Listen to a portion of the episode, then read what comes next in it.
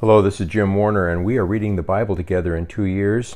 Today's reading comes from Genesis 37 2 through 38 30 and Psalm 23.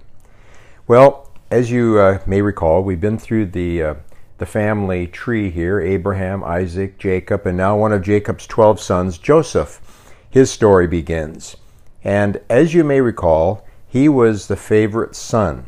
And so Jacob had made him a coat of many colors and he was at home, and the, the brothers were out attending to the flocks. And his brothers did not like Joseph. In fact, they hated him. He had had two dreams. One, uh, uh, uh, some grains, uh, sheaves of grain, stacks of grain. He was standing up, and the other ones were bowing down to him. And the second dream was about the stars, and they also were bowing down to him. And the family became very angry, as you can well imagine. Even his father was upset.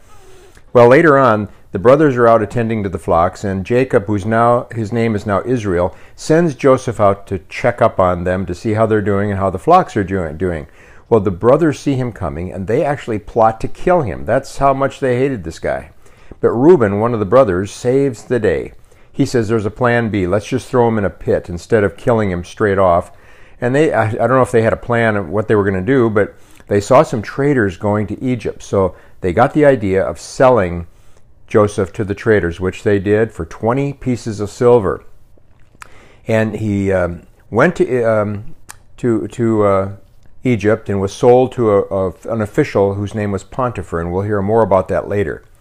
Well, the brothers uh, had killed an animal and, and taken the coat of many colors and ripped it up and put blood on it and lied to Jacob, their father, saying that Joseph had been killed by a wild animal and, and he was mourning. So it was just a, a terrible story in the lives of the in the lives of this family. And then in chapter 38 we have a terrible story of of Judah, one of the brothers, uh, and Tamar, who was a Canaanite woman. It's a terrible story. Judah uh, had taken a Canaanite wife and had three sons. And the first son was wicked, and God killed him. The second son uh, said, "You know, the, Judah said, You have to marry Tamar because that was the tradition. You would marry the widow of your older brother. And so he did, and God killed him because he refused to have children with her. And finally, the youngest brother wasn't old enough yet, so Judah said, Tamar, go home and wait. And I don't think he had any intention of connecting them because of, of what had happened to the two older uh, sons. And so he did. And, and so Tamar wanted to get back to Judah, so she dressed herself as a prostitute. And Judah actually took her in and slept with her which is a terrible sin in and of itself. Well, three months later, she is found to be pregnant and without a husband, so she's brought to the, the leaders and to Judah, and there were probably some terrible punishment. And so she reveals something that Judah had given to her as a pledge to prove that Judah was the father. And of course, he repented, she was saved.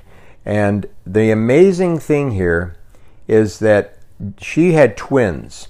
And both of these twins are in the line of Jesus. That shows the grace of Jesus uh, to, to, to put people in that kind of a situation in his lineage. Well, this was the first step of intermarrying with uh, Canaanites, and the Israelites eventually did, did that a great deal. They were contaminated and became very immoral. It was just a, not a good time in the, the nation of Israel.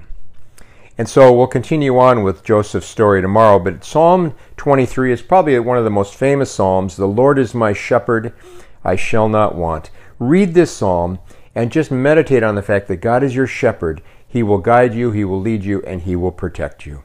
Tomorrow we'll look at Genesis 39 and 40 and Psalm 24. So keep reading the Bible, it will change your life.